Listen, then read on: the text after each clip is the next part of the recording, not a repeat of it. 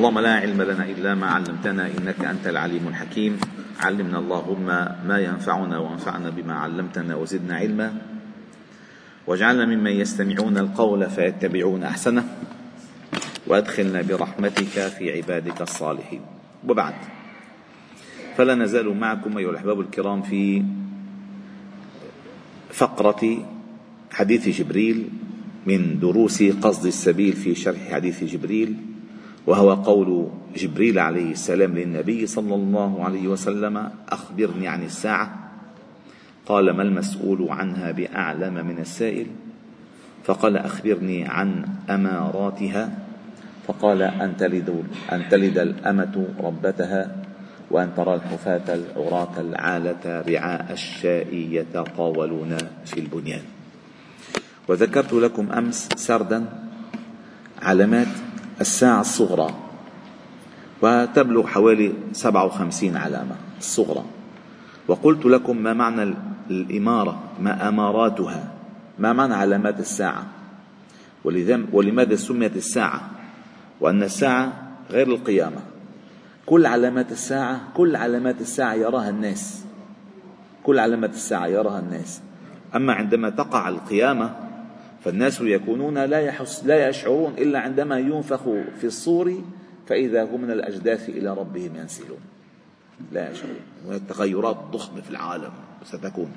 هذه التغيرات ذكرناها لكم في أشراط الساعة الصغرى، والآن سنذكر لكم قبل أن نلج في موضوعات التعليق على علامات الساعة الصغرى، سنذكر لكم علامات الساعة الكبرى، والتي تكون الساعة قاب قوسين أو أدنى. وقلنا أن الساعة ليس مدة زمنية، الساعة ليست 60 ثانية، وليست الساعة التي تمسكها في يدك.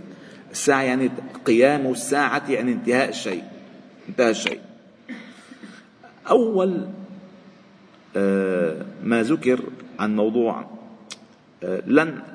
لن أتقيد بالترتيب، سأذكرهم لكم تباعا، وبعدين موضوع الترتيب له بحثه الخاص. من علامات الساعة الكبرى نزول المسيح عليه السلام، عيسى بن مريم. والله جل جلاله قال: وإنه لعلم للساعة فلا تمترن بها واتبعون هذا صراط مستقيم. وإنه لعلم للساعة، وفي قراءة غير متواترة: وإنه لعلم للساعة فلا تمترن بها واتبعوني هذا صراط مستقيم.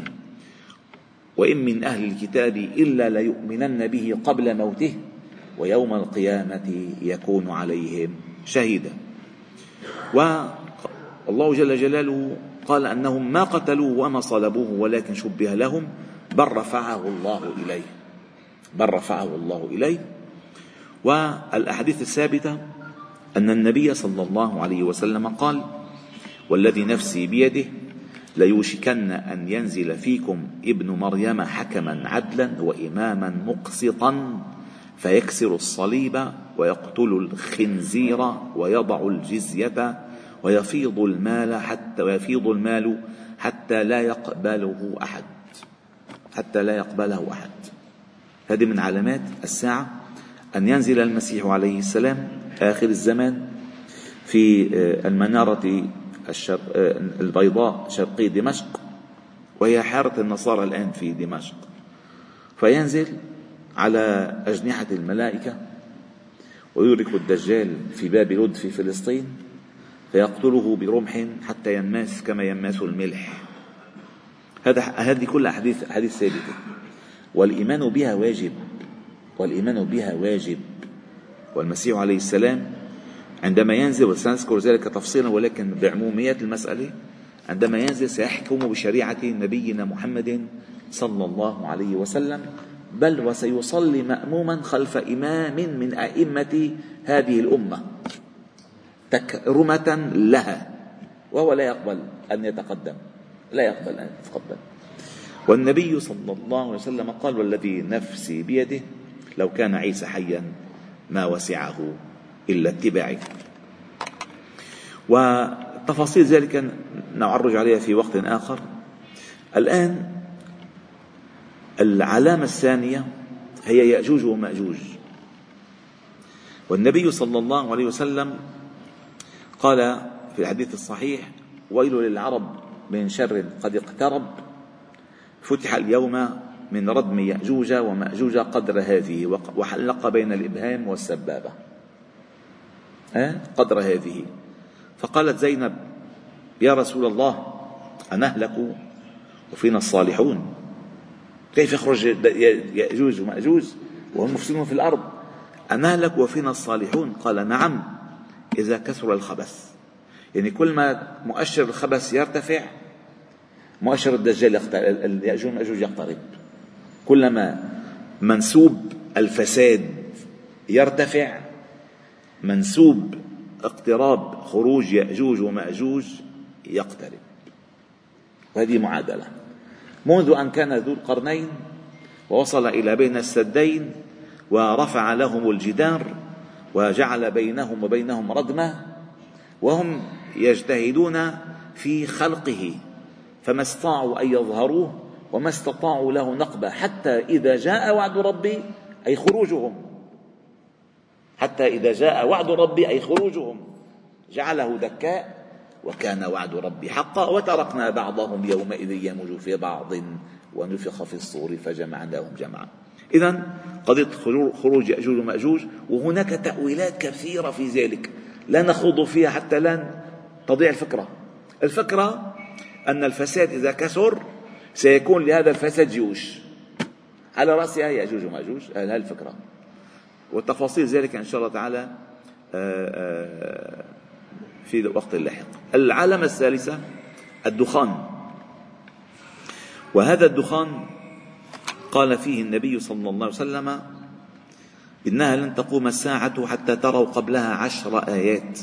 فذكر الدخان والدجال والدابة وطلوع الشمس من مغربها ونزول عيسى بن مريم ويأجوج ومأجوج، وثلاثة خسوف: خسف بالمشرق وخسف بالمغرب وخسف بجزيرة العرب، وآخر ذلك نار تطرد الناس إلى محشرهم. هذه العلامة الثالثة. العلامة الرابعة طلوع الشمس من مغربها، يعني عندما يضطرب كل ميزان الكون، وتكون هذه إشارة هائلة أنه لن ينفع نفسا إيمانها لم تكن آمنت من قبل أو كسبت في إيمانها خيرا. وعند طلوع الشمس من مغربها لا يقبل الله التوبة. خلاص، انتهى الموضوع، لأن أي عظمة ما في حجة بالموضوع. ومن الآيات الكبرى يعني هذه طلوع الشمس من مغربها. وكذلك من علامة الساعة خروج الدابة. وإذا وقع القول عليهم أخرجنا لهم دابة من الأرض تكلمهم أن الناس كانوا بآياتنا لا يوقنون. يلاحظوا أنه كل شيء فيه ضعف إيمان، عدم يقين، فساد كثير. تخرج هذه العلامات حجج على بني بشر، تكلمهم هذه الدابة، تكلمهم بل وتسمهم في وجوههم أن الناس كانوا بآياتنا لا يوقنون. ثم من علامات الساعة كذلك الكبرى المهدي. وقيل أن المهدي هو الفاصل ما بين الصغرى والكبرى، ولكن هو من علامات الساعة لأنه يخرج في عصر الدجال، إن متلازمين. وتفاصيل ذلك سأذكرها لكم لاحقا في آخر 10 أيام من رمضان. والعلامة الكبرى كذلك من علامات الساعة خروج الدجال. وخروج الدجال فيها هناك أحاديث صحيحة كثيرة في ذلك. ما من نبي إلا وقد حذر أمته من الدجال، وإنه خارج فيكم لا محالة، فإن يخرج وأنا فيكم فأنا حجيجه دونكم، وإن يخرج ولست فيكم فالله حجيج على كل مسلم. يعني الله بيساعده على الإنسان المسلم.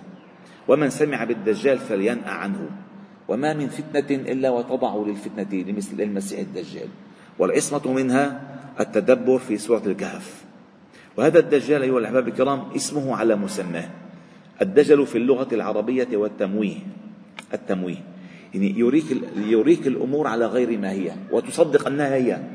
ولا كل الإعلام القادم يتكئ ويعتمد على هذه المسألة، يريك الأشياء هي ليست موجودة، يريك إياها. تكلمك وليست موجودة، لأنه ورد أن الدجال يأتي إلى القبر ويأتي بالإنسان معه فيقول له إذا أخرجت أبويك أتؤمن بي؟ فيندهش فيخرج أبويه من القبر فيقومان له فيقول لهما من أنا؟ فيقولان أنت ربنا. يهيأ له فيفتن. فلذلك الثابت الوحيد هو الحق الذي لا شيء بعده، فماذا بعد الحق إلا الضلال. وأسأل الله عز وجل أن يعيننا أن نتعرف أكثر فأكثر على هذه العلامات، وأن يقينا هذه الأمور والشرور، والحمد لله رب العالمين.